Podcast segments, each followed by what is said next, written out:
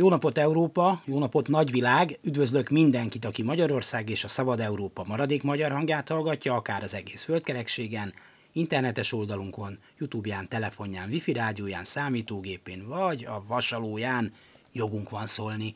Dési János vagyok, örülök, hogy meg is velünk tartotok, szerkesztőtársam V. Nagy Gyöngyi.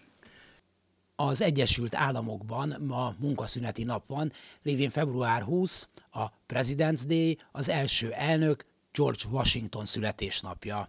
Happy birthday, Mr. President. Happy birthday to you. Ekkor nem csak rá, de az USA valamennyi elnökére emlékeznek a most hivatalban lévő demokrata elnök azzal tette felejtetetlenni az évfordulót, hogy váratlan látogatást tett Kijevben.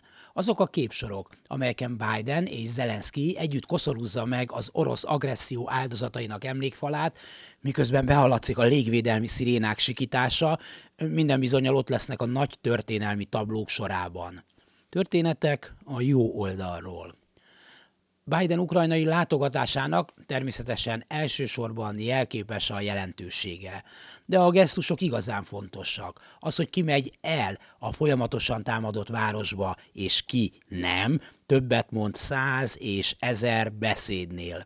Ráadásul a szivárgó információk szerint Biden ragaszkodott ahhoz, hogy ha Ukrajnába utazik, akkor a fővárosba, nem akarja valamelyik lengyel határmenti településsel lealibizni a dolgot abba a városba megy, amelyet egy évvel ezelőtt a putyini agresszorok el akartak foglalni, bábállamot felállítani, elfolytani a szabadságot és a függetlenséget.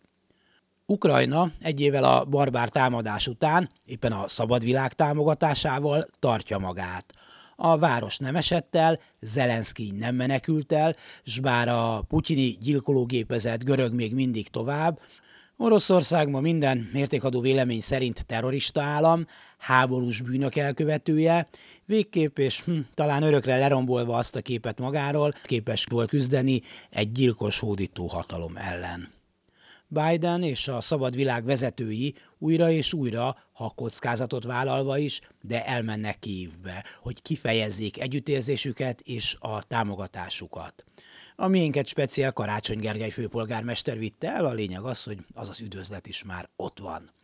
Természetesen, ahogy az ukrán vezető politikusok is elmondták, a gesztusok fontosak, de fegyver is kell nyugatról.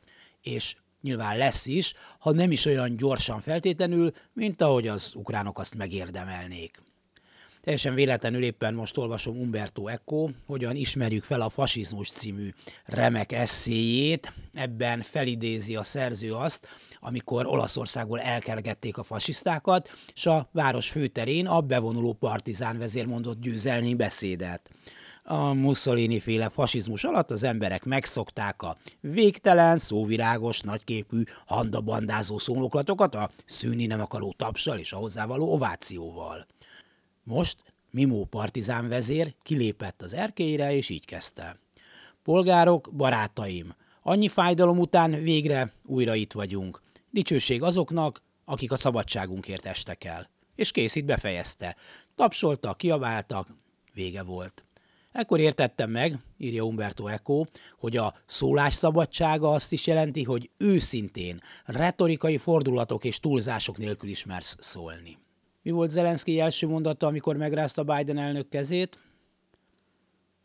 Thank you very much for coming, Mr. President. That is a huge moment of supporting of the Ukraine. Thank you for your coming. Ennyi. És ebből mindenki értheti, amit kell. Csak a fasisztáknak szükséges hatalmas szónoklatokat levágniuk. Az őszinte szavak útja rövidebb.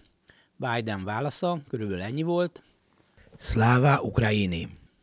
Kívben elhangozva, ez mindent elmond most, amit kell.